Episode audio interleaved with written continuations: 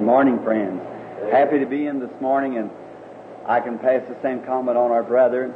I promised him to be on the broadcast, and I, I missed it one week, and the next week I forgot it, so I thought a, the third time ought to be a, a real time ought to do it.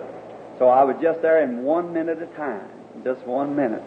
And uh, Brother Snyder was outside, so we slipped in real quick and and finally got into the broadcast, and I think we upset him, is what we did when it comes in like that, just a little bit. So, and here I was, I'd, coming down, I, I thought of a text to preach on, you know, and usually in mine. It takes about an hour and a half, and I got about 15, 18 minutes of it started in, and then I looked up in the clock that it's time to leave. So we'll continue next Saturday or sometime, but uh, that's right.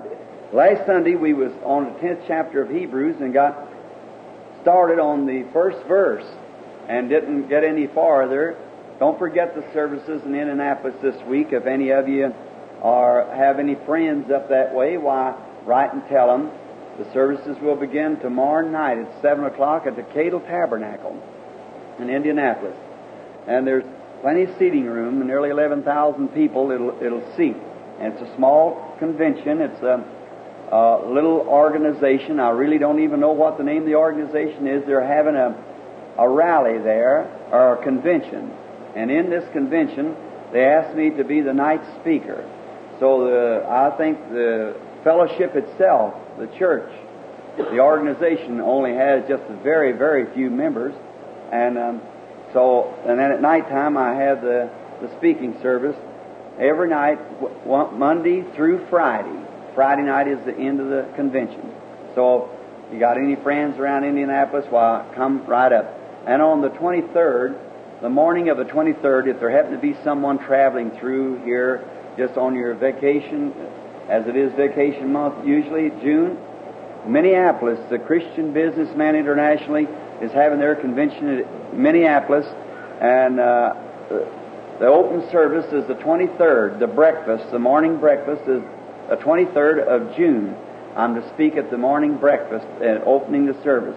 Then on the 24th, I'll still be in Minneapolis, and I'll be at the Hearts Harbor Tabernacle with uh, Reverend Gordon Peterson, and uh, they have the program telecast there. So if you're you're around, why drop in. And uh, then on the 24th, uh, 25th rather, starts the convention, and we'll be there. It's a very unusual program. Mr. Roberts, Mr. Hicks, myself, many more uh, ministers is to be there, and there's no program lined out. The Christian businessman, being a full gospel Christian businessman, they wanted to just leave it open to whatever the Holy Spirit would say do, have us all there. And so they never had one like that, and they never advertised any speakers. The only spe- speakings advertised is, is the morning of the 23rd, I'm supposed to speak at their breakfast, and that's announced. Otherwise, we'll just all be there waiting on the Holy Spirit. That ought to be pretty good, oughtn't it? If we can just all submit ourselves to the Holy Spirit, that's it. And let Amen. Him use us the way He would ha- He would want to use us. Now, and then the next scheduled service that I know of is the old Azusa Street Rally. It's uh, that comes September the 15th. I open the service there for the International Rally of Azusa Street. 50 years of Pentecost in the United States. They're 50 years old this coming September when the Holy Spirit first fell in Azusa Street mission, the old, I believe it was an old Baptist mission, or at Azusa Street in Los Angeles, California, is where the Holy Spirit first fell 50 years ago this coming September. And when I was at the Cow Palace a couple of years ago, I said, well, 50, the word Pentecost means 50. So why not we just uh, have a big rally? And you know, that caught a fire, and they got an international rally and it will be held in the uh, Angelus Temple. And five days prior to that, I'm to make a little panoramic around to uh, the different places, uh, all down at East Gate, I mean at South Gate, and on up into um, uh, the, the city of, um, or several of those little cities, five different cities, to make a little panoramic, one night service, and then go right into the to the big rally. And if you're around California or out there, some of you from California, remember that. We're expecting a great time of fellowship with God's people at that time. Now, Shall we pray? Our Heavenly Father, we thank Thee this morning for the grand, glorious privilege that we have of coming into Thy presence with joyful hearts and thanksgiving because that Jesus, the Son of God, has so permitted us to do this. And His grace has brought us up to this time, and we're glad to be here today. Glad to have this little place together. It's an open place, an open Bible, and open hearts to receive God's Word and His message. And we pray that the Holy Spirit will come and fill every crevice of our heart with His goodness as we read His Word. For it is written, Man shall not live by bread alone, but by every word that proceedeth out of the mouth of God. So, oh God, open our mouth today that it would be you speak, and our hearts that it would be the Holy Spirit to hear. For we asked it in Jesus' name, thy Son. Amen.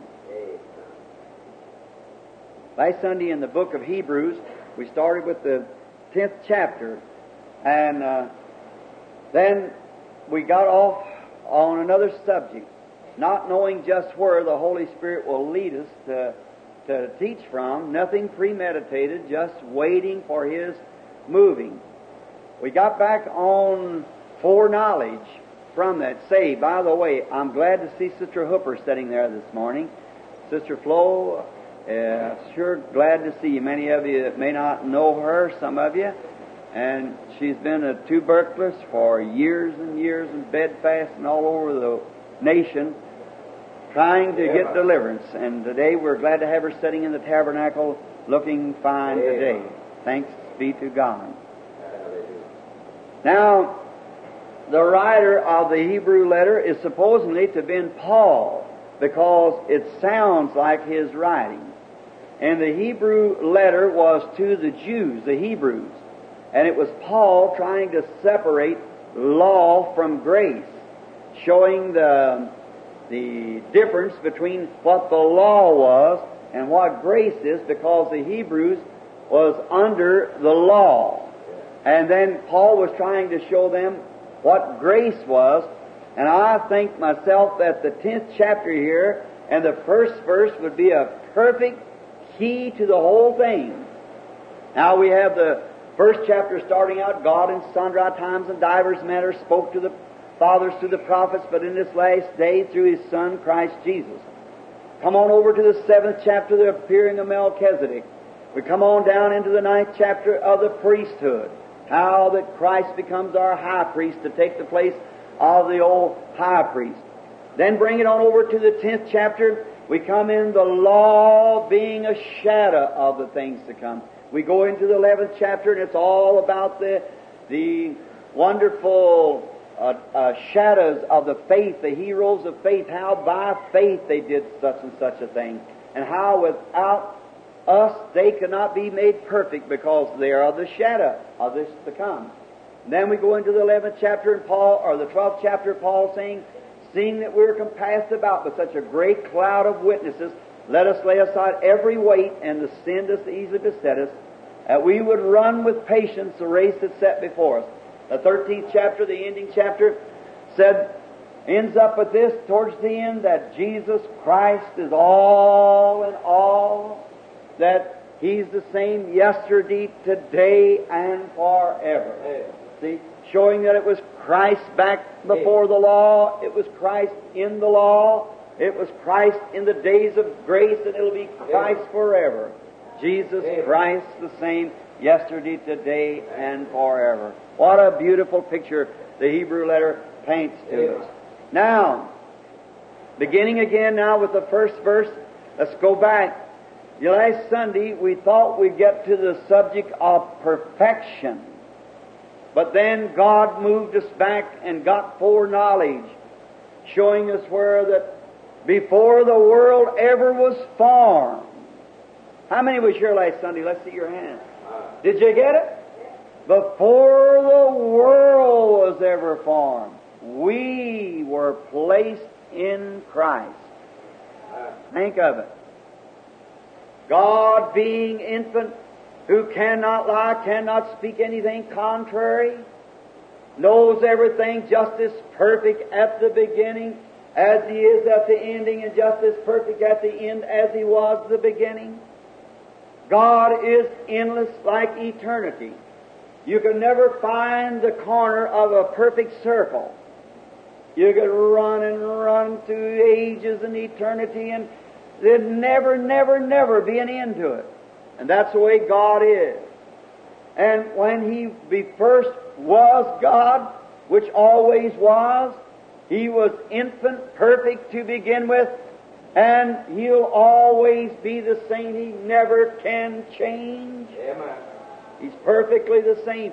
Now, this great chain of perfection was broken by time space.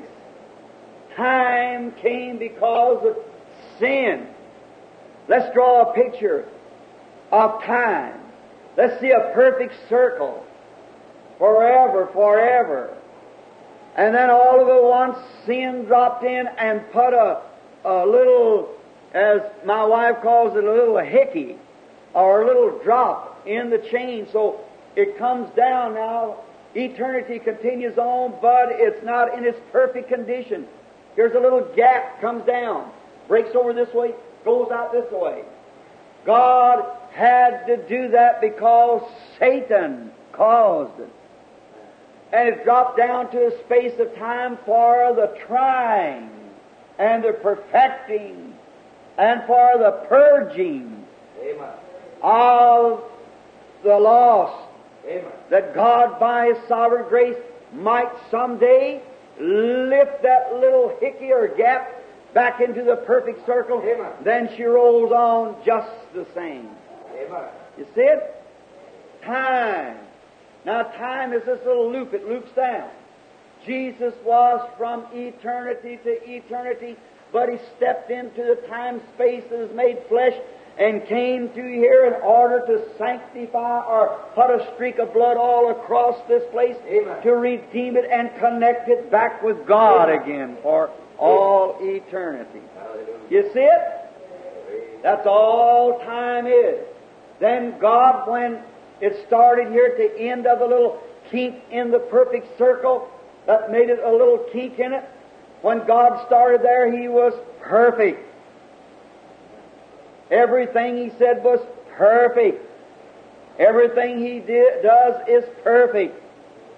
So then the Bible said that Christ, Jesus, was the Lamb slain from the beginning of the little kink, the beginning of the world. Christ was slain at the beginning. Now, he really wasn't slain until 4,000 years later. But the reason he was slain then, because in the beginning was the Word. Amen.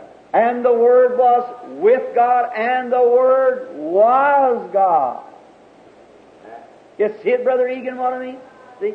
He was God in the beginning, and when now Satan could, did not did not create this little loop, this little hickey. He didn't create that. Satan cannot create. Satan can only pervert what God has created.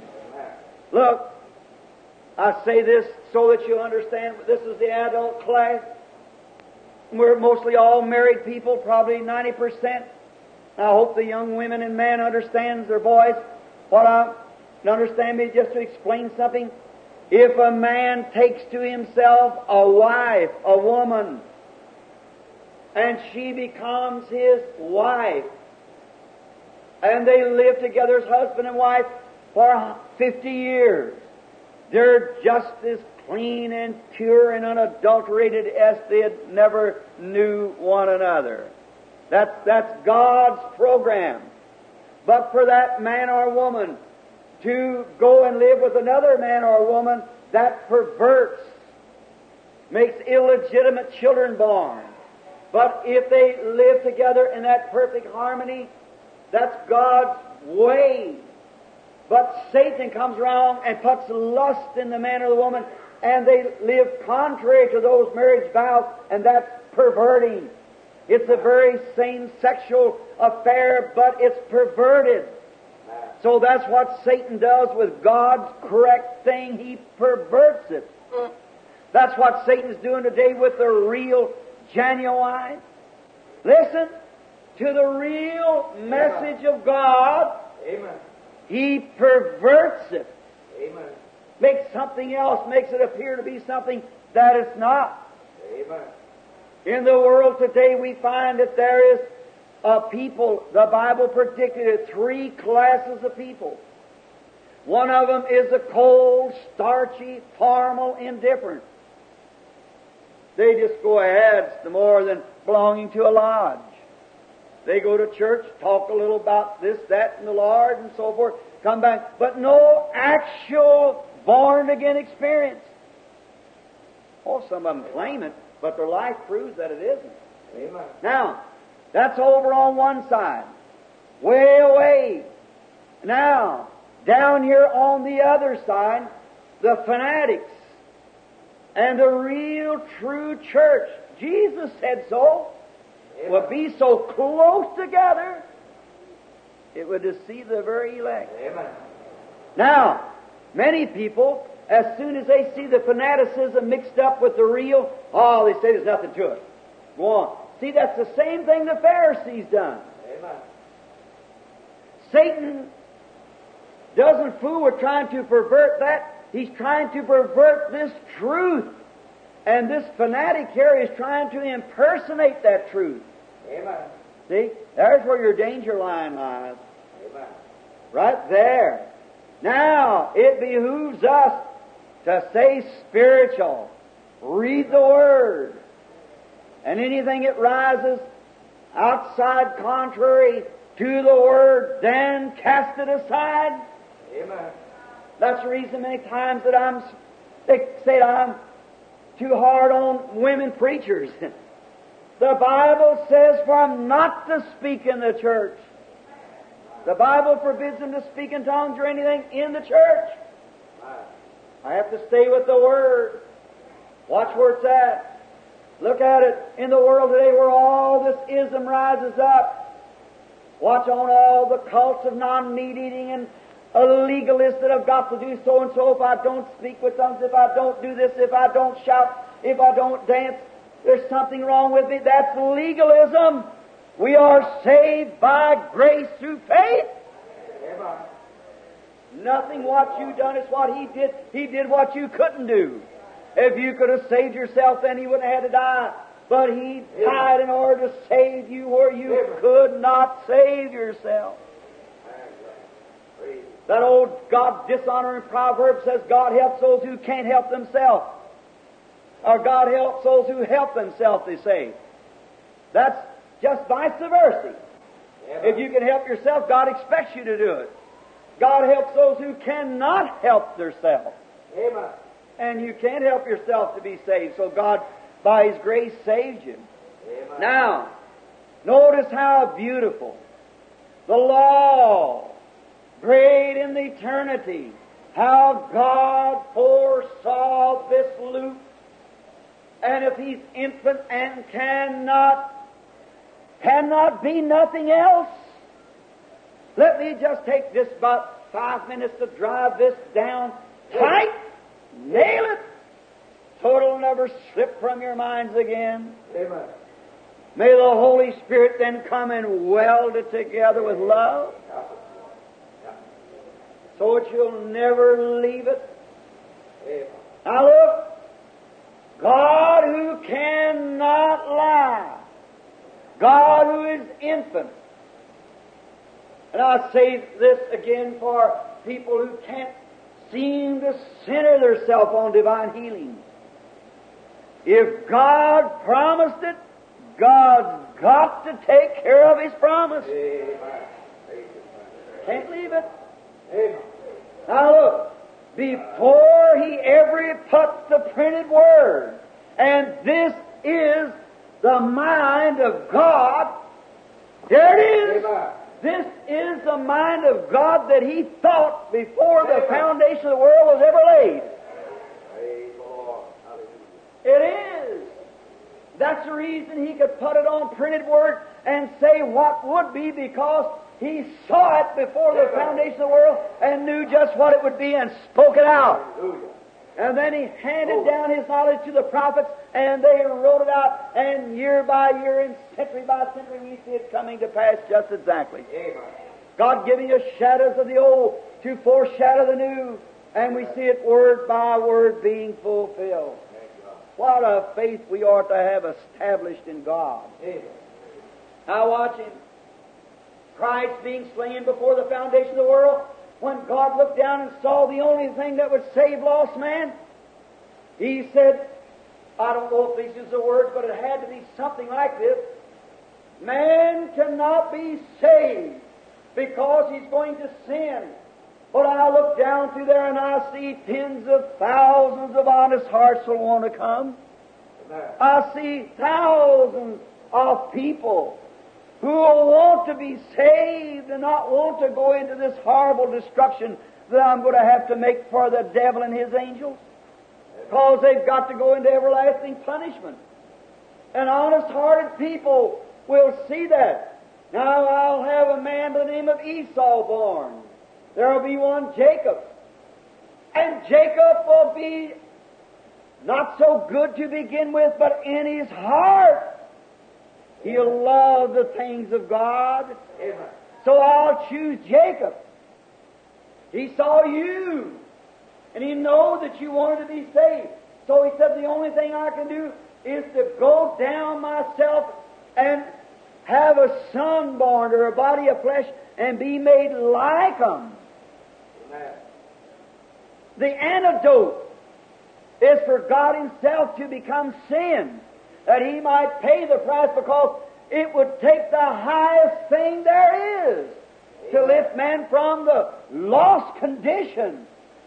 And look, He's above every angel, every archangel. Amen.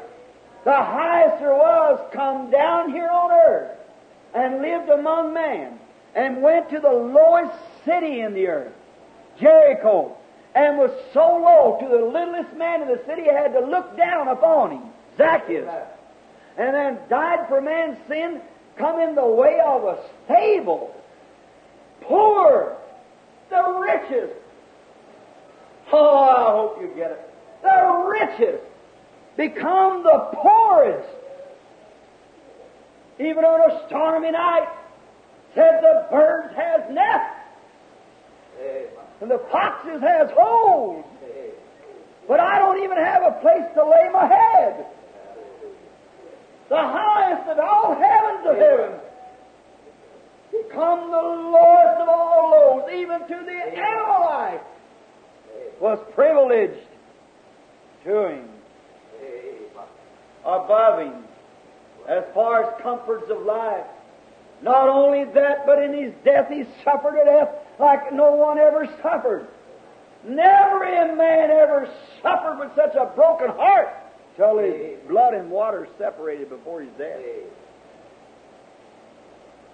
Poorest, from the richest to the poorest, from the most blessed to the most horrible suffering. Oh. And then, besides that, went down into the very lowest depths of the lowest hell, bearing our sins, and got the end of the string, or the end of the road from the king. Yes. There lifted it up in the resurrection Amen. and connected it Amen. with the other part of eternity Amen. and made a highway Hallelujah. of holiness Amen.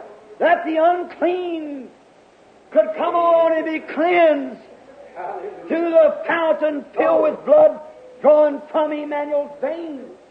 When sinners plunged beneath the flood lose all their guilty stain, come on to the highway, and someday he who was at the beginning of time shall stand as the ancient of time and will pull the great gospel cord and all that's on that highway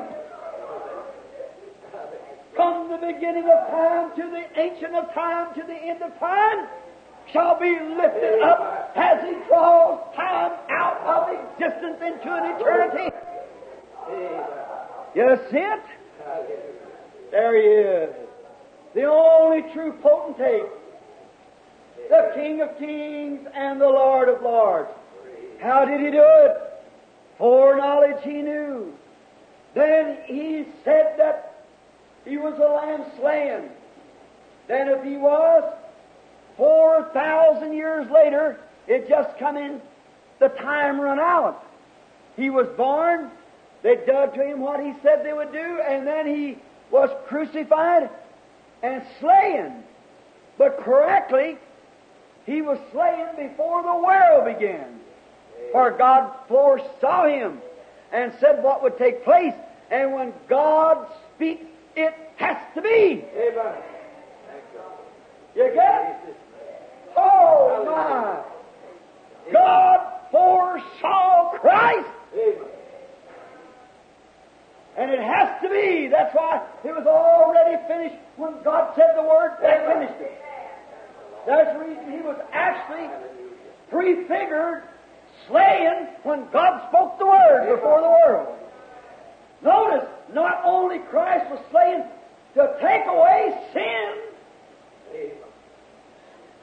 but your name was written in the Lamb's Book of Life before the foundation of the world.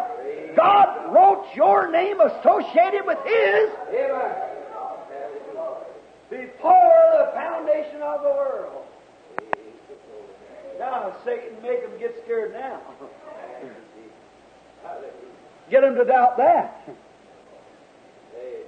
Before the world ever began, God called your name, you Christians, and wrote it in the Lamb's Book of Life before the world ever started, saith the Bible. That's God's Word He spoke back there, revealed through His servants, the prophets, and we are enjoying the blessings of resting and waiting upon the coming of the Lord. Hallelujah. Waiting for Amen. all over. Oh, no wonder sickness, peril, nothing can separate us from the love of God that's in Christ. Foundation of the world, He put us on that grand old highway, climbed up the horizontal rainbow until the pinnacle of the beginning of time again, holding the ropes in His hand, and someday, on up. Praise the Lord. We which are alive and remain till the coming of the Lord shall not prevent them which are died in the highway. Because the trump of God shall sound, and the dead in Christ shall rise. And we shall be caught up together to meet them as the chains lifted up back into the cycle of eternity. And then as the ages roll on, His praises will sing. What's He doing? Up there building us a home. In my Father's house is many mansions. If it wasn't so, I would have told you. And I've come down here, but I'm going to prepare one. Get it all fixed up. And if I go, I'll come again to receive you into myself. Oh, my. And He's preparing a home. When this mortal dinge that's here in the earth shall be, we shall be separated from it. It'll be cast to the outside of the chain of eternity. It'll be outside the gulf which no man can cross or ever did or ever will. And when this link down here has lifted to that part, that's the paved holy highway that God said in the beginning, where there was nothing to defile, there's nothing to destroy, and sin caused this loop. Then when this loop is continued right down through here to bring out the delegates, and when she's pulled up together to meet each end, Amen. eternity rolls on. Hallelujah. They that are redeemed shall walk therein. Amen. You get it? Oh, I wish I could sing. I like to sing that old song, There's a beautiful home far over the sea. There's mansions are blessed for you and for me. The glittering towers, the subtle outshine. That heavenly mansion someday shall be mine. So a tent or a cottage, why should I care? They're building a palace for me over there of rubies and diamonds and silver and gold. His coffers are full. He has riches untold. Oh, amazing grace. How sweet the sound that saved a wretch like me. I once was lost, but now I'm found. I was blind, but now I see. Nothing I'd done. It was grace that taught my heart to fear. It was grace my fears relieved. How precious did that grace appear the hour I first believed. To know that it was nothing I could do or would do or had an idea or had a privilege of doing. It's what He did for me. He came down and redeemed me, placed me on the highways to the other end to pull both these together to make the chain with eternity to roll on. I have a right to walk in that eternity because He died in my stead, taking away my sin. Wonderful. A law having a shadow, a shadow of good things to come. What is a shadow? A shadow is a forecast of an object. You know, a lot of times people quote 23rd Psalm. Yea, though I walk through the dark shadows of the valley of death. That's wrong. It said, they, Yea, though I walk through the shadow, not the dark shadow. If it was dark, it wouldn't make a shadow. There has to be a certain percent of light to forecast the shadow. Amen. So, the law provided enough light to see the shadow of the real thing to come. Amen. Christ was represented in that law of the shadow. He was represented, foreseen, and Joseph under the law. Joseph, being a shadow of Christ, loved of his father because he was a spiritual man. He saw visions, interpret dreams, very spiritual, and despised of his brothers. Correctly with Christ. He saw visions of the Father, and he was a spiritual man, and his brother hated him without a cause. And he was supposedly to have been killed, a bloody garment placed back before the Father. Oh, how beautiful. Oh, I get started on that, I'll never get to this lesson. The garment taken back to the Father, Amen. bloody, representing his son being dead, Isaac. And today, the garment of the Lord Jesus his sanctified life and his shedded blood for sinners stands before God as a memorial that the price is paid. You see it? And he was sold for almost 30 pieces of silver, like Christ was. He was taken up from the ditch, the pit where he was thrown in. Christ was too. Taken from the grave. And was set at the right hand of Pharaoh. No man could go to Pharaoh except by Joseph. A proclamation was made that when Joseph come forth, that there went forth man before him, caller saying, Everyone bow the knee. Joseph is coming. Now, the Bible said that every knee shall bow and every tongue confess to the name of the Lord Jesus. Amen. He could bind Pharaoh's servants at his own desire. He had all the power and authority of Egypt given unto his hands. Amen. And when the chariot rolled down the street, every one, when the scream come, every Egyptian, Amen. No matter how bad they hated him, they bowed their knee to Joseph. Amen. Someday, sinner friend, no matter how much you want to call it fanaticism, no matter how much you want to say it's wrong, how much you want to squirm and live into the world and despise the church and the things of God, someday you'll bow your knee, Amen. whether you want to or not. But how glorious it might be for those who love Joseph. How they love him. Said, Oh, here comes the great Prince Joseph. And they bow their knees and say, Oh, Joseph, you saved our lives. We would have starved to death if it had, but the others unappreciated. Ah, nonsense. Ungrateful. We've got that kind of people in the world today. You don't realize that the bread you eat and the very air you breathe comes from God. Amen. And they worshiped him. Here some time ago when Mr. Baxter was my manager, when the King of England was there to visit, when the Queen come out, lovely lady, her pretty robe on, her gray hair, and the King sitting so sick at that time, he could hardly stand it. He had a stomach trouble and a multiple sclerosis. That was just before he was prayed for. That he could hardly stand up. But yet the royal blood of him stuck in what little chest he had out. And he rode down the street in the carriage. Mr. Baxter standing there.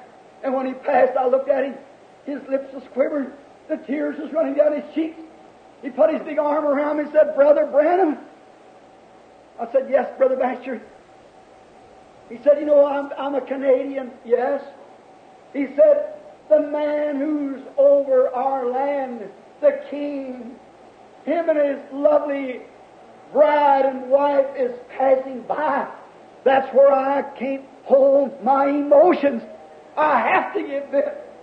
I put my arm around him. I said, Brother Baxter, as a Christian with you, what will it be some glorious day when the King comes with his bride?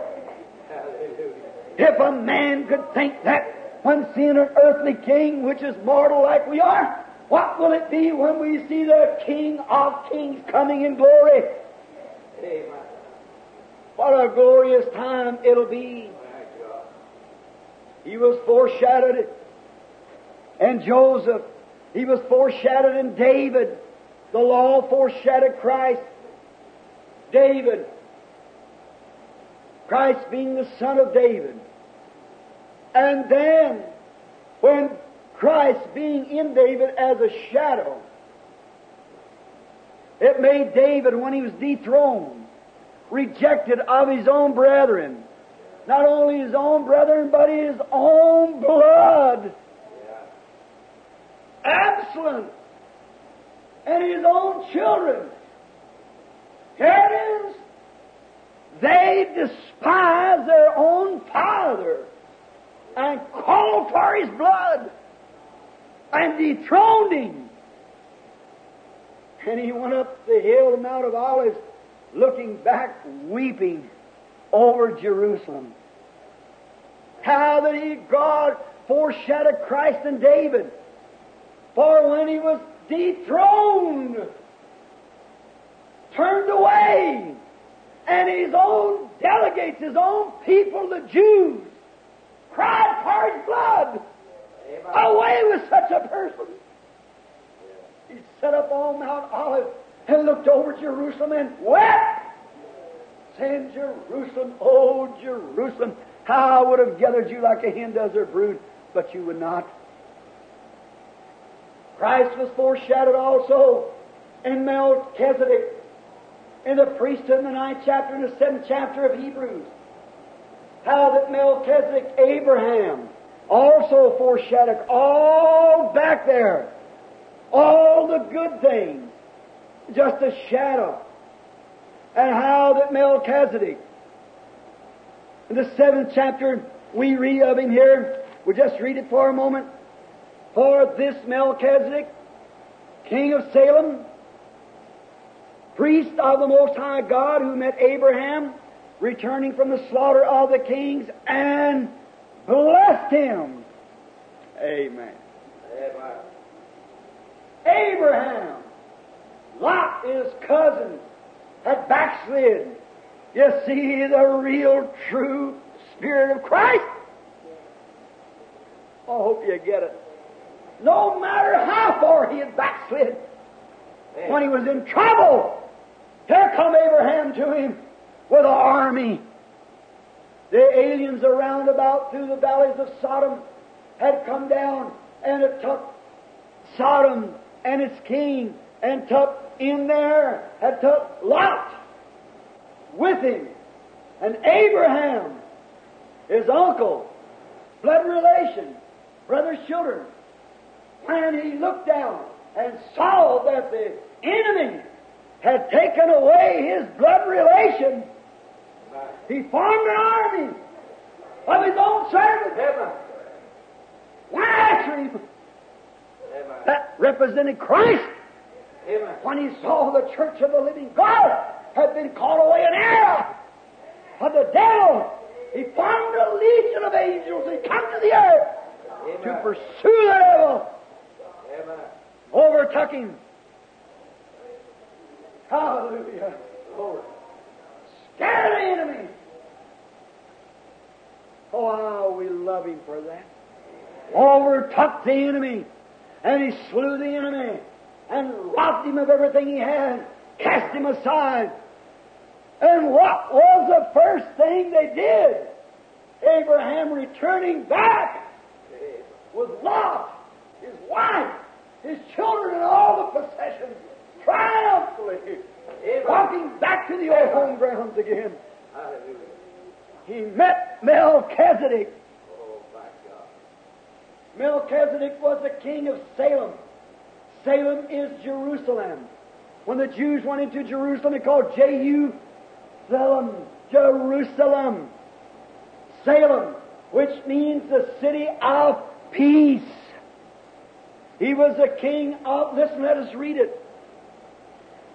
To whom Abraham gave a tenth part of all, first being interpreted the king of righteousness. Who was this king that met him?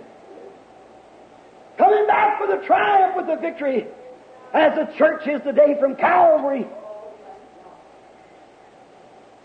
After that, the king of Salem, which is the king of peace, without father, without mother, without the sin, having neither beginning of days or ending of life. Hallelujah.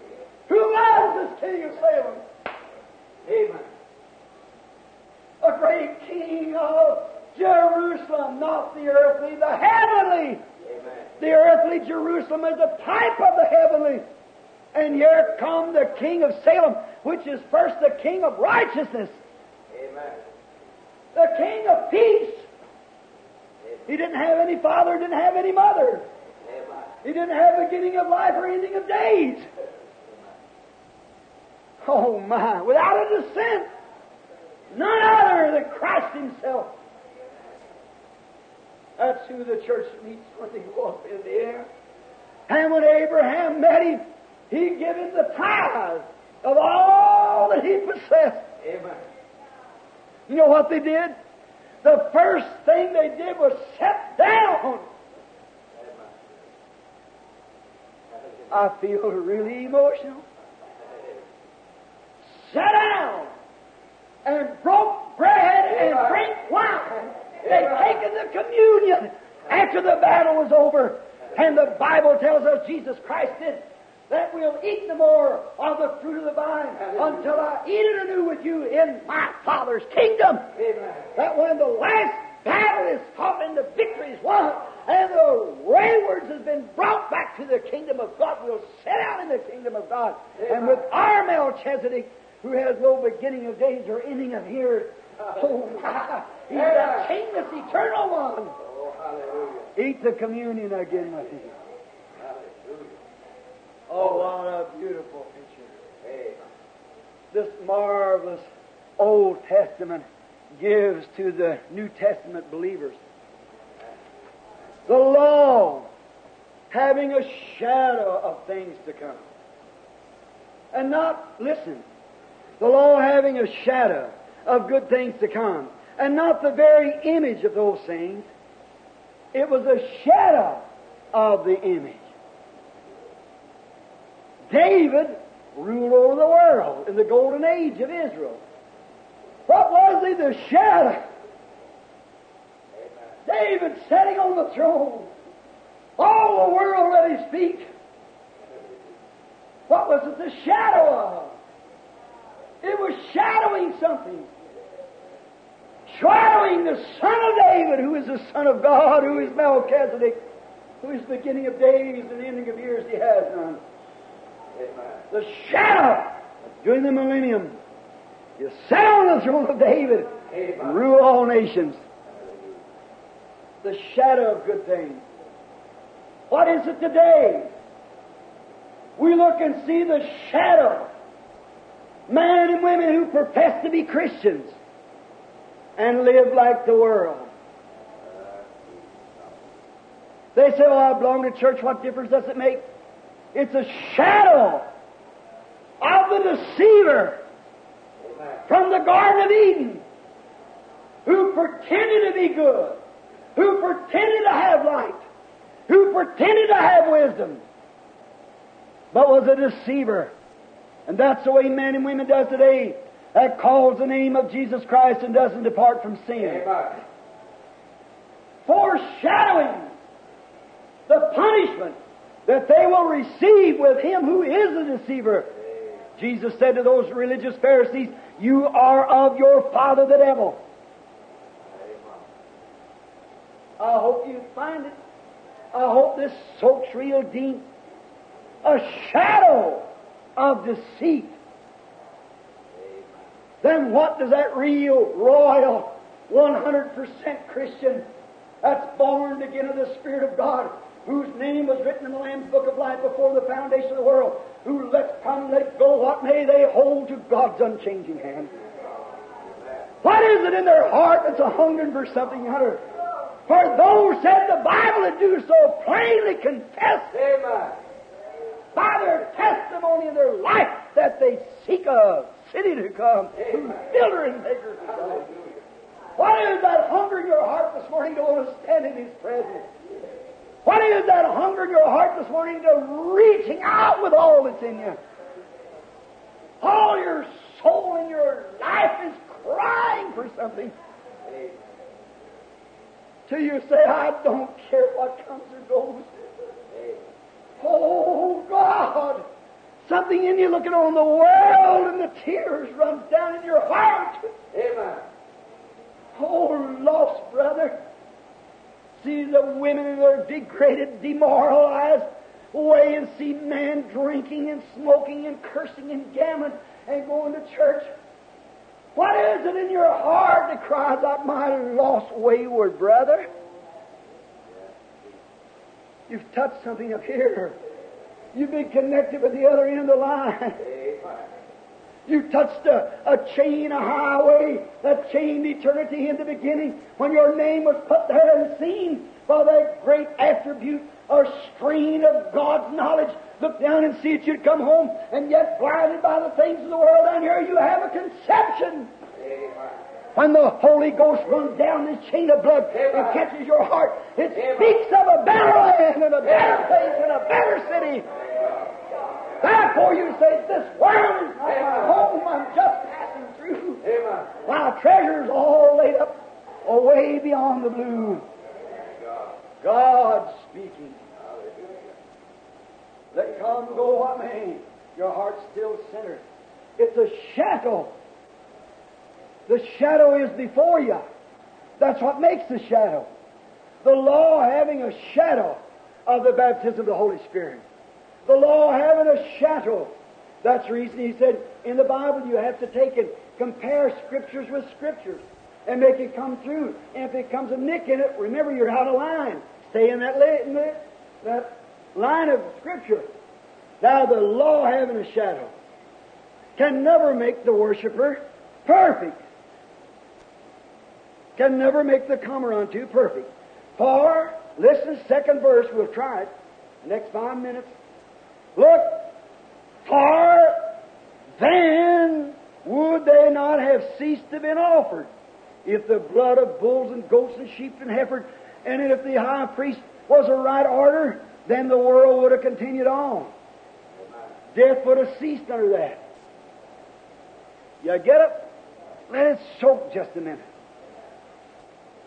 If Caiaphas is the high priest, the offering of animal life, would have perfected a man and given him eternal life, then there was no reason for anything else to take place. That would have went right on. Eternal life would have set in and go right on. But there had to be a shadow of the real Lamb of God that was coming to take away the sin of the world, which had been forespoke by God.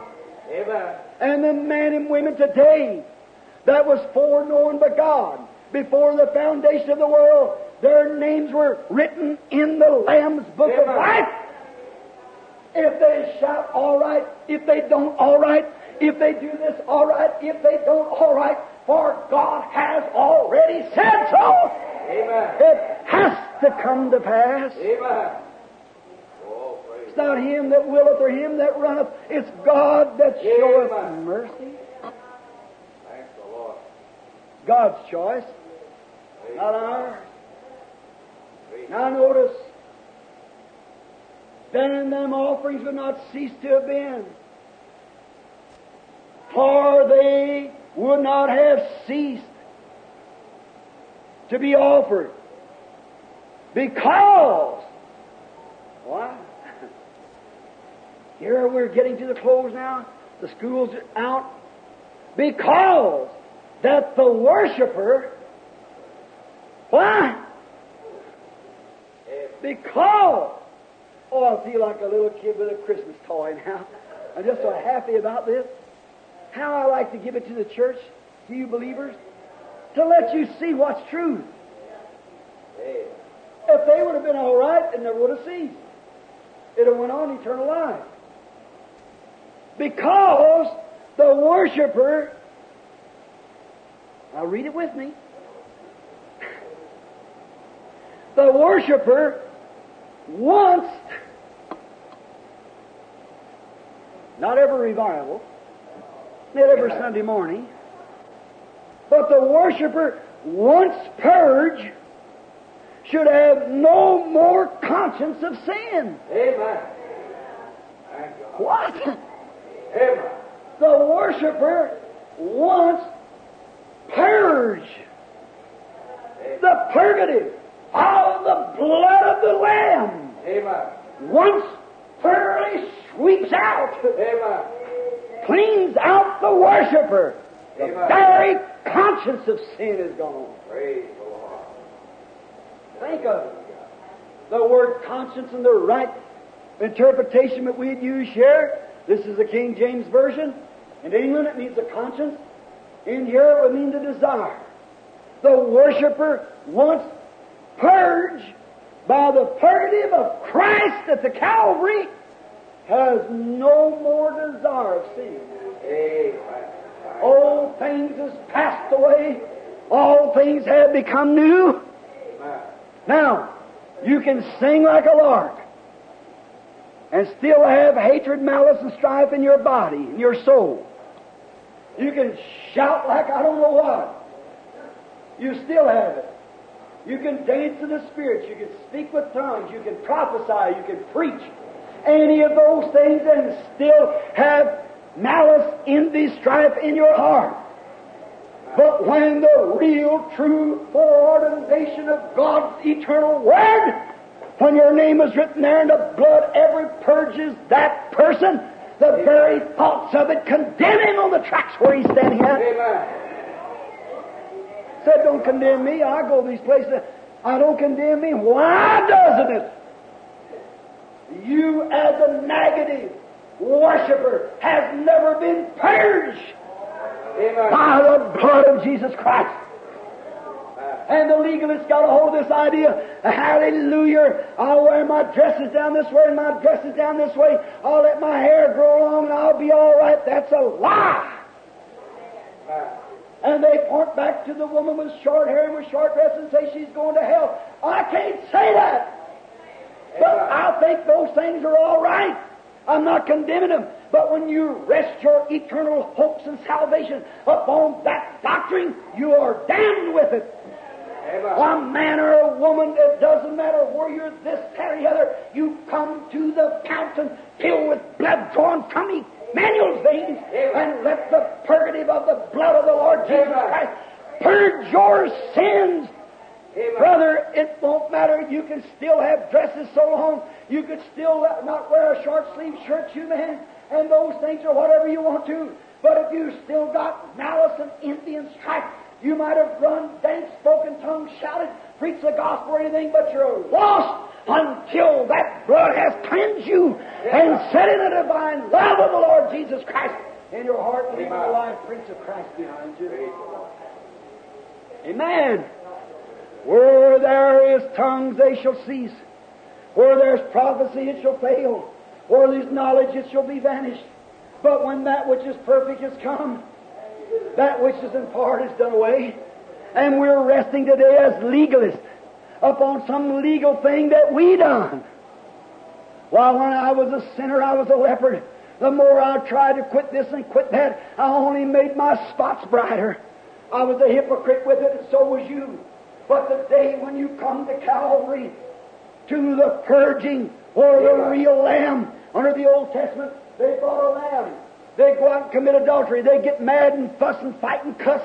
And when they did, they'd bring a lamb, bring it to the priest. Say, oh, priest of God, yes, I cursed my neighbor. I, I committed adultery. I told a lie. I stole. Lay his hands upon this dying lamb without a spot. The priest examined it. Had to be kept up to see if it was right. Laid his hands upon it. And they cut the throat. And the blood went up over his hands. And the little lamb bleeding, kicking, and dying. And the worshiper standing there said, Yes, that should be me. But the lamb's taking my place. But he went back out with the same desire. He'd do it again just as soon as he got a chance. And that's the way people do today. They come in and confess and say, I've this, that, and the other, and go back out and turn around and do the same thing over again. Join one church another, or this and gets a little something started, they'll go to this one and that one. But what was the shadow of? It was imperfect. That could never take away sin. But it was a shadow of the real double cure coming. Amen. And when Jesus Christ, the Son of God, came and died at Calvary, and the worshiper once places his hands upon the head of the Lord Jesus, Amen. and knowing of that screaming and crying at the cross, that death, that vicarious suffering, he ought to pay it himself in that depths of hell where he should have went. He knows that Christ paid the price Amen. confessing his sins. Thank you, Father. Then what happened? What made the difference? What went out of the lamb from the blood?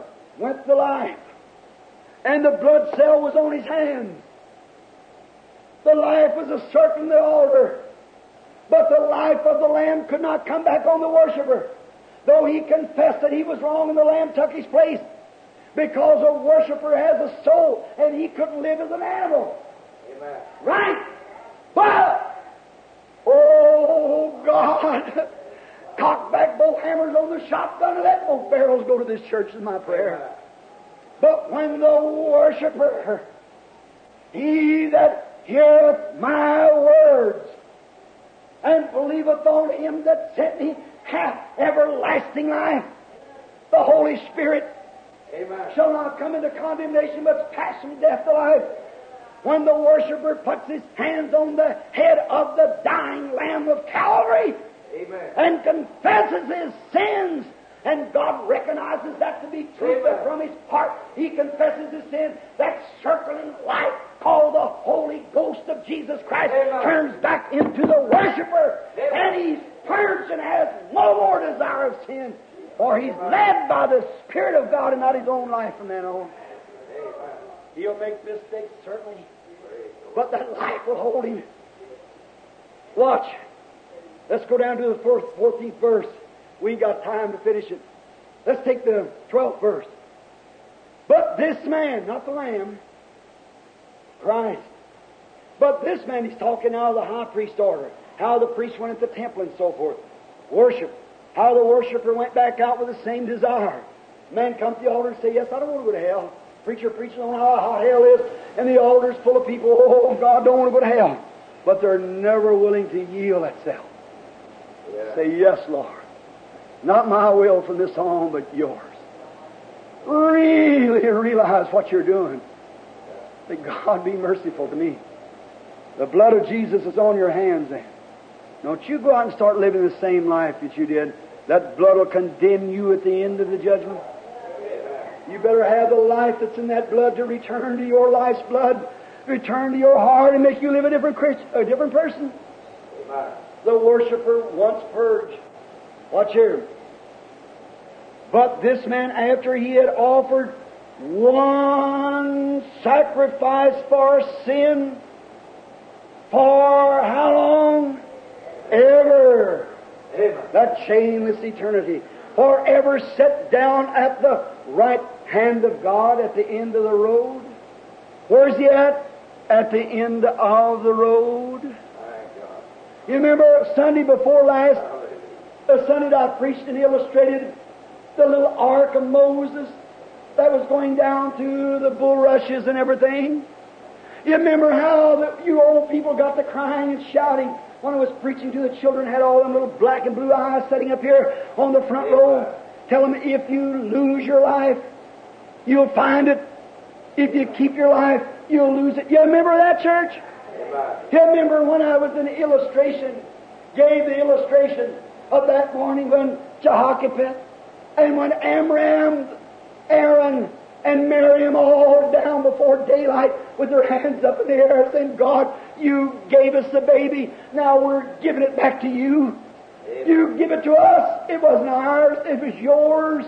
You give it to us, and now we give it back to you. We keep it. The witches of hell will kill it. Them old long hook-nosed women come out there and take its little head, and bust it against the wall. We'll lose it if we keep it. But if we give it back to the one who gave it to us, we'll keep it. That's the same thing in your little bark this morning, brother, sister. You've got a cargo in there, the precious cargo of the world. It's called your soul. Go ahead, keep it. Live the way you want to. You'll lose it as certain as I'm standing here. And if you give it back to God and surrender your will, you'll keep it. You'll find it. Jesus said so. Remember, and when they pushed this the treasure of their heart, when they pushed it out into the river, old crocodiles coming up, I could see God, as I said, raised from his throne. You know, there's a lot of trials goes on down here. But there's somebody looking at him all the time. They love not their life unto death. One poor old Amram with his only beloved little child, little Jochebed had just nursed it to her bosom and then had to put an ark and push it out into the bulrushes where the alligators were fat on little babies. There, once she was standing there and the tears running down her cheeks, God said, Come here. Gabriel, come here a minute. I want to show you something. I got somebody that really believes me. Amen. God, let me be that type of person. I can say, God said so, it's right. And be so dead to anything else till it becomes a sounding brass or a tinkling cymbal. Say, come here, Gabriel. All you angels, come out here. I want to show you something. See that man down there his hands up? Push his own baby out. I gave it to him, I've given it back. I'll see that he keeps it. Amen. Said, Gabriel, call 10,000 angels on marching orders. I want them out here. Gabriel sounded a little trumpet across the corners of eternity. 10,000 armed angels walked down, says, string yourself up and down the river. See, there's no alligator, nothing else is going to touch one of that. It was give back to me. Gabriel said, Lord, Chief Captain, where are you going to be? I'm going to be at the end of the line. I'm going to receive down there. That's the same thing he does today. When a man puts his trust in the Lord Jesus, confesses his sin, the Holy Ghost takes a hold of that man and Christ stands at the receiving end. Go through many whirlpools and alligators and scary spooks and everything else we come through. Through many dangers, toils, and snares I have already come. It's grace that's brought me safe thus far. It's grace that'll take me home. Who's at the receiving end?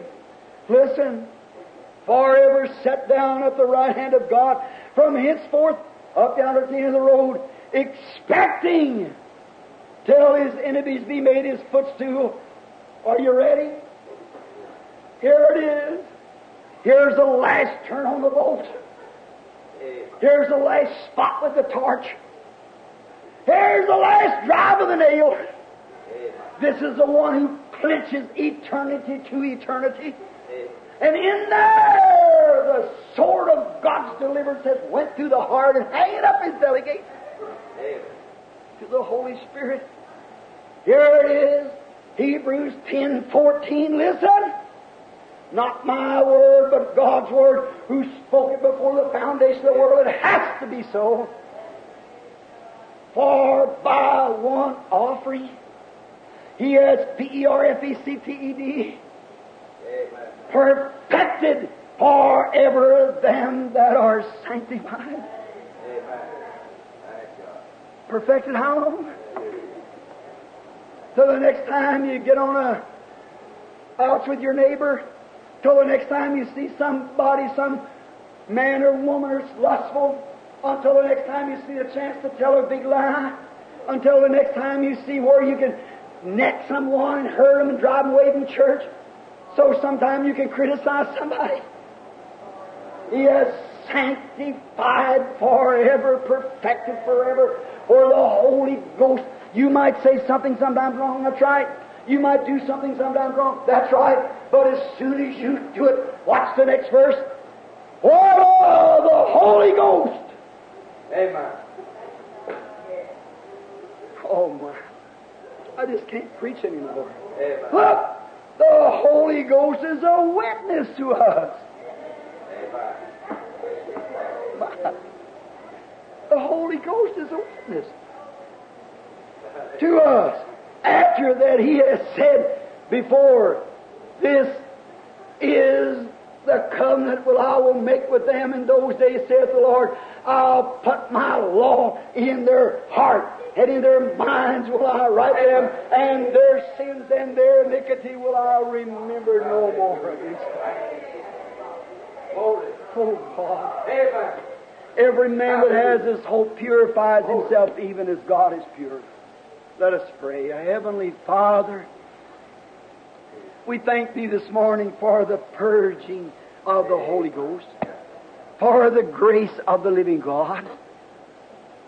We were sinners, unrighteous, ungodly, unlovable, without God, without hope, alienated in the world. And Christ come and took our place. By foreknowledge, God saw us in this condition. Knowing that we were hungering and thirsting, no wonder Jesus said, They shall be filled. Not become members, not they shall join, but they shall be filled. Hungering and thirsting for righteousness. In other words, hungering and thirsting, knowing that we can do nothing in ourselves, no matter what we do. The devil could make us impersonate every gift could make us go out and lay hands on the sick and they'd recover, could make us speak with tongues, could make us interpret tongues, to make us have wisdom, knowledge. But that doesn't take it, Lord. You said many will come in that day and say, Lord, Lord, have not I done these things in your name? He said, Depart from me, you workers of iniquity. I never even knew you. Oh God, then let our hopes be built on nothing less than Jesus' blood with righteousness. When all around our soul gives way, then He's all our hope and stay. For on Christ the solid rock I stand. All other grounds is sinking sand. To know Him is life. Not to know the orders, to know Him, the person. I pray, Father, for every sinner in the building today, that you'll save them just now. And may they, without any emotion, without any contradictions from the devil, but may they, with a true, unadulterated faith, believe what they've heard preached and accept Amen. the Holy Spirit who brought it. Grant it, Lord. For it's in His name we asked it. And with our heads bowed, I wonder if there's someone here this morning. Now, I want your level, honest, truthful, No matter what you've done. No matter how many starts you've made or how long you've belonged to church. Are you sincere from the depths of your heart of this that knows that the things of the world has passed from you? To know that day after day and year after year, it continues on, your anchor holds. There's somebody under foreshadowed at the end of the road where this great kink will be drawn out. There's somebody there tugging at your heart, knowing that someday you'll be lifted up. If that's not gone from your heart today, friend, fellow citizens, pilgrim, poor little flock, God bless your heart. See you sitting here, gray hair and stoop shoulder. See poor little kids who maybe had to miss meals. And would I stand here and say anything wrong to you that, well, God forbid I'd be a, I ought to get out and repent before it even preach. I love you. And that's with real Christian love. Be honest now with the Holy Spirit. Has all those things passed from you, or has Satan deceived you? And you're just living a halfway life. Sometimes you think, well, all right, next time's why you, well, I don't know, and things happen and you know, and if that's your condition, and this morning you want to surrender it all to Christ, remember what He said He that heareth my words and believeth on Him that sent me hath right now everlasting life. Judgment's over. From that time on, the thing will be dead. If you really accept it, it'll prove itself. Now look, don't be deceived. You remember here long years ago when we had the church in order? I'm talking to you. You're praying. Heads bowed. Remember when we had the church in order? When a message was given in prophecy or in tongues and interpretation? When we wrote it down and laid it up here on the platform, witnessed by three men? I gave the message from the platform. If it didn't come to pass, you had an evil spirit among you. You come up here and made it right. If a person done what was wrong, a sister or brother seen them doing wrong, they went to them. When they come in church, got them by the arm, went back here in the little room. Said, Brother, I seen you at the wrong place. I'm not going to say it before the church because I love you. You were wrong. Let's us pray now. See? Now, you be honest with yourself. If the love of Christ is in your heart above everything else, God bless you. You're all right. But if it isn't, don't be deceived. Those spirits are deceitful as they can be. They deceive you. That's what the one done Eve. Told her a whole lot of new truth. Oh, yes, God has said, uh huh. But there's a little flaw in it. That's what, that's what broke us this morning. We see the little flaw in the chain. That's what does all the trouble. Brother, if it's not running perfectly with the heart of God, will you raise your hand now to God and say, God, by this I really want to be right. Nobody look but me. Raise up your hand. God bless you, lady. Someone else, God bless you. God bless you and you and you and you and you. God bless you. Now He knows you. He knows every one of you. He knows just what your desire. Now, our old-fashioned way, while you have your head bowed, is for people to come to the altar. That's fine. I like that. That's not a Bible affair. That's just a church doctrine. As many as received Him, to them gave He the power to become sons and daughters of God. Right while you're sitting, and you raise your hand, a dozen more of you here, will you now accept in the depths of your heart, after you say you feel that you should, will you, same group that raised your hand, would you raise your hand and say, I will now accept this, Brother Branham. I'll now accept Jesus. No matter what I've done, I'll now accept Him as my lover and my Savior. God bless you, sir. God bless you, sir. God bless you. God bless you, lady.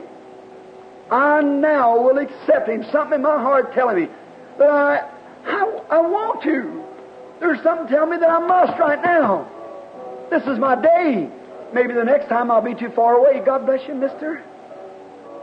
God bless you, brother. God bless you, lady. I see your hand. Now I feel I must do it. Friends, The church is cooling off.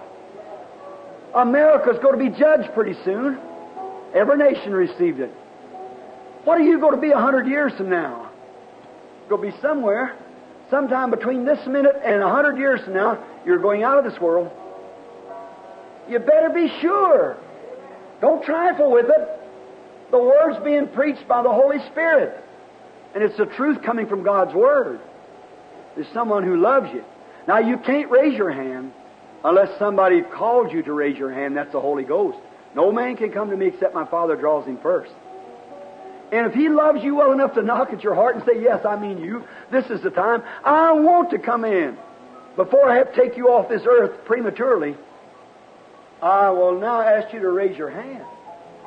Won't you do it then? One more say, I now from the depths of my soul accept it.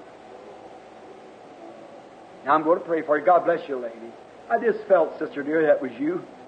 I look back there. Of course, you all realize I'm just a few days, but few hours before the meeting out there. I'm staying in my room right now, praying. Healing service. The angel of the Lord is near. Great things will take place. I looked back and seen something standing in the room. It was over a young woman. I seen others raise their hand. I felt a witness that that was true. I thought if I make one more call, if that woman just raised her hand, and she did. That was it. Now, God, the lover of our soul, who are we anyhow? Why, before the world was ever formed, you know what every mosquito would be on earth, every ant, every chigger, you're an infant. And you knew that this morning that people would raise their hand. You knew it. Why, you've seen them before the world began. You've known it always. And you knew that this thing would take place, that you might express your love to your people. You said you raised up Pharaoh and hardened his heart that you might show your power. How much more will you express your love? Satan, that evil one who perverted right to wrong, you let him do it because you'd express your love then to your people. Oh, God, we love you so much. We appreciate you. And I pray, God, that these people live a Christian, humble life from this day henceforth as they've accepted you. And if there be others, maybe I never seen them all, maybe you never showed them to me, but you've talked to them. If there's others, bless them also. For we ask it in Jesus Christ's name. Amen. There is a filled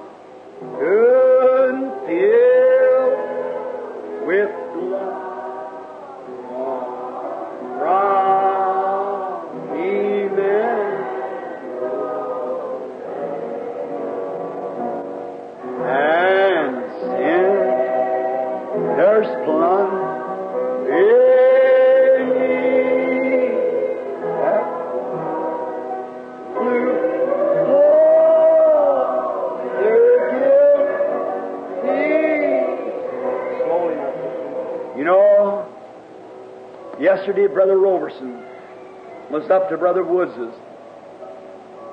I slipped down. I was waiting for some visiting minister to come. He threw on a picture.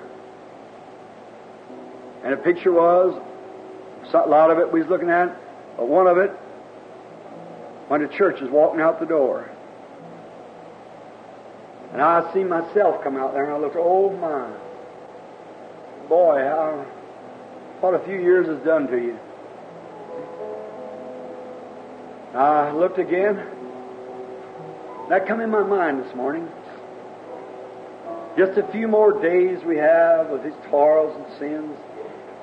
Now think of the times that I've heard that song start. See them make their way up here, stand around the altar to take communion. I've heard the casket wheels squeaking as she went out in the room there, taking them out. Remember, the preaching of this word will be a stand in the judgment. Amen. Now I'll have to stand behind and stand there. I'll have to be a witness of that. I can't take it back. I've done said it. I've got to stay with that. It's going to meet me in judgment. Just as God said His word, He can't take it back. See? Now I weigh every word first in my heart and see if I want to say it myself. If it seems wrong, I don't say it. I let him say it. If he says something contrary, though I wouldn't believe it, I'd say it anyhow, because it's him. I want to be sure, because I don't want any mistakes that day.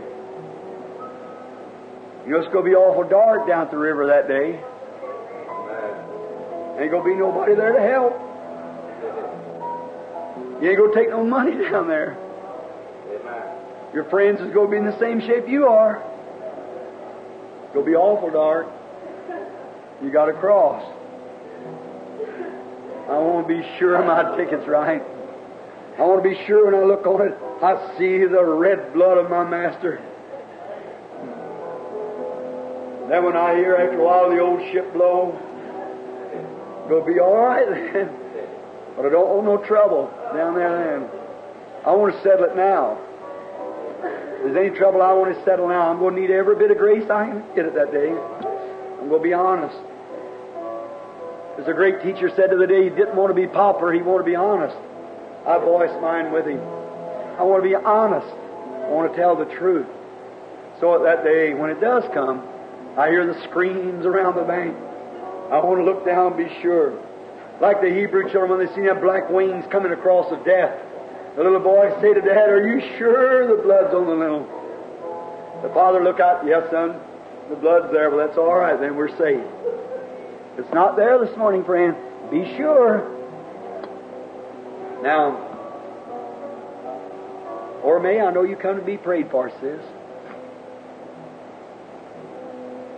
This poor little girl. How she's sitting on rows, a little bitty thing there. Little Shirley sitting here. We just come in from Arizona. I think of them little kids. All of you remember, Mike, you're in a little, little old boxed up house her poor old dad set together behind the church here for him. Remember those little fellows, how, how we all know them? How poor little Ora May, it takes two to raise a family. Oh God, this horrible thing of marriage and divorce. And how Curtis done the best he could by them. He worked hard. But a child, no matter who it is, needs a mother's love. Somebody to love them. It's nature. They're To quieten your feeling. I'm a hunter. I study wildlife. That's it's and I get out and just study it. An old mother bear, when she goes in in the fall of the year, she's bred to be a mother again. She runs all of her cubs away. She has from one to two. She runs them away, make them hibernate themselves so they be used to it. The next year, when she comes out, she's got two more little babies, one or two more. She mothers them through the summer. Then fall, she scats them away again. She has two more the next summer. But what if she doesn't have any babies that year? You know what she does? She goes out. She tries to find those cubs. They're as big as she is. If she can't find them, she'll take a couple little wolves. She'll take a couple coyotes. She'll take actually a human baby.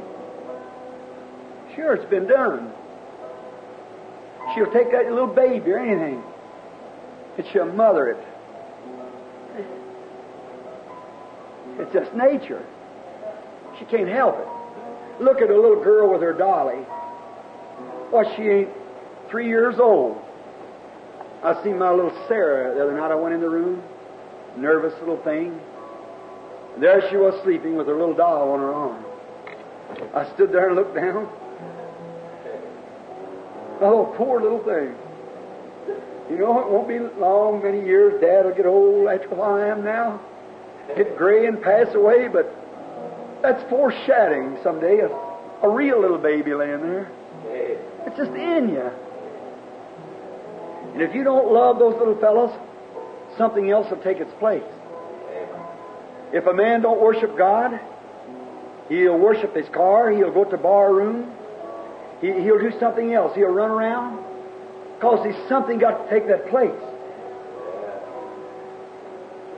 Now, our sister, I don't mean to be a, a, get her into emotion, But not having a mother's care correctly, something else took its place.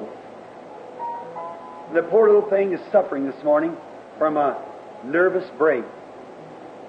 Two little babies. She's made mistakes, so have I. And who else hasn't? And I'm trying to say there's someone who's done forgive it. She raised her hand a while ago. It's all gone. That come from a true heart, which I want to believe it did. Just watch what happens. When she's an old gray-headed woman, it'll still stand. Right? But she's nervous. There's not a medicine in the world can help nerves. If you take medicine to settle your nerves, it'll make you twice as bad when it leaves you. They're not a remedy for nervousness. But I'm so glad there's a cure. You know, I've suffered that too. There's a cure, not a remedy, a cure. Double cure.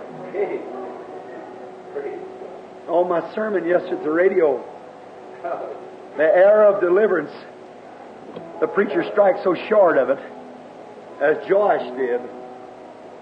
He should have struck some more. But look, my brother, sister, the remedy is Christ. Or may I say this? In the pulpit behind this little old box built here. But it's just as sacred as any pulpit. For the gospel has been dedicated to God. We're poor people. It might not have a gold layer over the top, but the Holy Ghost has come here and done some great things for us. My sister dear, God bless your little heart as a mother and as a child. If you'll accept what Brother Bill has said or tell you now, I'll assure you, honey, that you'll go out of here, you'll be well. Now, when you raised your hand a while ago, that time you accepted Christ. I want you, in a few minutes, I want you to come up here, and I can prove to you, by you be the judge, by the grace of God and the Holy Ghost that's now standing here, I can make it leave you. It's right, I've never seen it fail. But then, it'll come back to you when you get away from here. See? If you'll let it. But if you'll just not receive it anymore, no matter how you feel, you go on saying, Jesus Christ heals me. See, you've dropped, over Orme, from up here, where you used to be happy and ride that bicycle and run up and down the street here. You was happy then. You didn't have the feelings you have now, did you? See, now you've dropped down here. It's because there wasn't nothing there to hold you, honey. You dropped down here. But now you've got to believe that you're up here. And believe it in faith without works is dead. If you believe it, then act like you're up there. And then God will just lift you right up there again. There's your Aunt Meady sitting back there. She had the same thing. I had the same thing. I know what it is. But God's the cure. Are you going to believe it this morning, or May? Won't you come here? Any of the rest of you? Sick to be anointed. All right, let's bow our heads just a moment. Church, all of you knows Curtis. You know Orme. Just to look at Orme, you can see something taking place. She's weary and upset. Orme, this is a settling time. I want to ask you something. Many times, Orme, you said, if I could just find some place to start from, if I could just begin at this time to feel better, I believe I could help myself pull out. See, that's right, isn't it? Well, you're at the place now, Orme. You're at the best place in the world, at the altar, where the only person in the world can help you will. That's God. I want you to bow your heads, everybody. Join with me in prayer. Dear Heavenly Father, as this poor little girl, life is so short.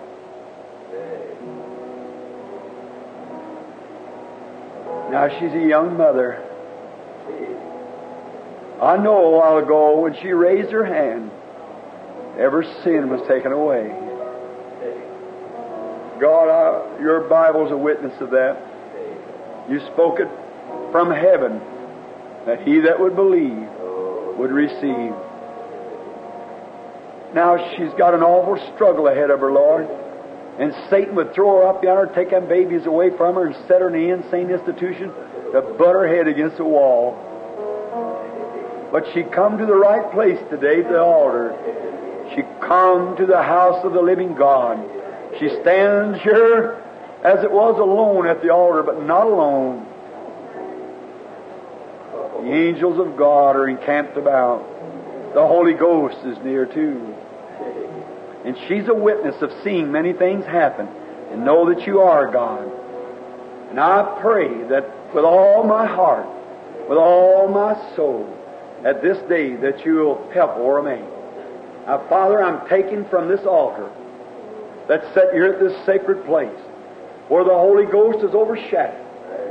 It's called olive oil or anointed oil, anointing oil. It's according to your specification, the oil from the olives of the branch.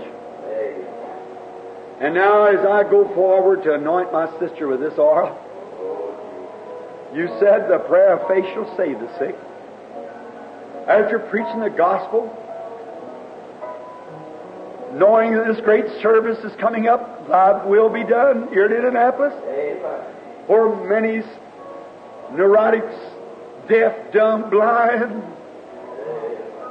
and everything will stand there. But we don't fear one bit. You spoke it before the world began. We have a touch of heaven yonder that tells us it's the truth. We go forward then to challenge that devil. Our people's in trouble. Just as Lot was in the sermon this morning, and Abraham went after him. Satan, we come after you this morning. Our poor little forsaken sister is in trouble, and we come after you with anointed oil and with the baptism of the Holy Ghost, with the divine Word of God and the gospel. We go to lay hands on her. In the name of Jesus Christ. And we cast you away from her.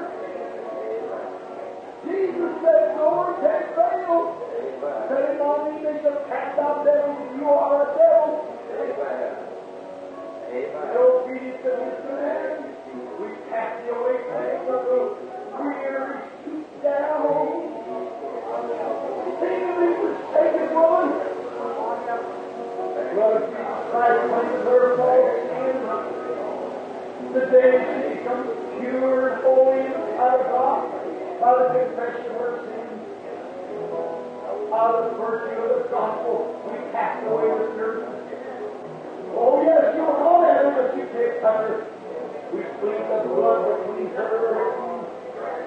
as a mediator.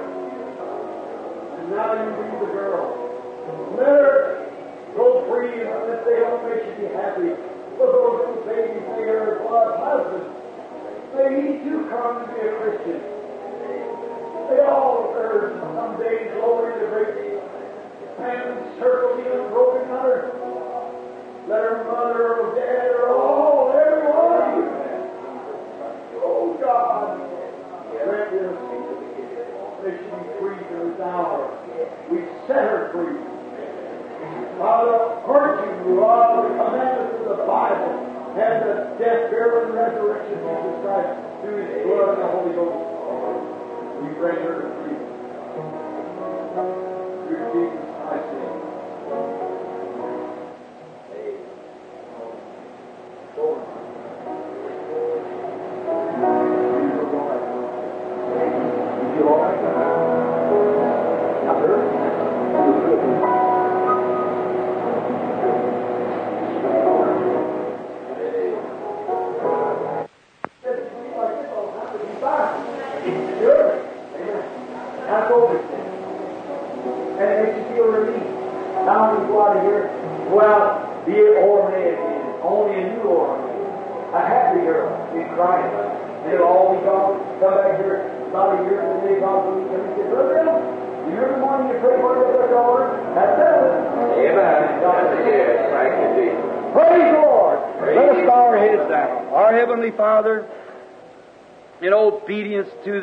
the commission of our Lord and Savior Jesus Christ.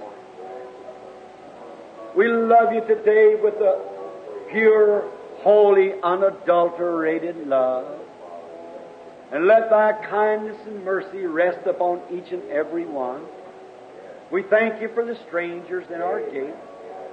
And we pray that you'll bless each one. Bless our dear beloved pastor, our brother Neville, who stands with us in the harness of the gospel, not yoked up with the world, but harnessed up with Christ. All the harness of God on, pulling the old gospel chariot on on, yoked together as fellow citizens and servants of God. Bless all the deacons, trustee, treasurer, everyone that's concerned, all the members, the laity, the strangers. God, there's coming a meeting out of Indianapolis. God, I'm not worthy to be blessed, but will you bless the people through the preaching of the Word? No doubt, but hundreds will stand. We also anoint this lady. In the name of Jesus Christ, that you will help her take away her. As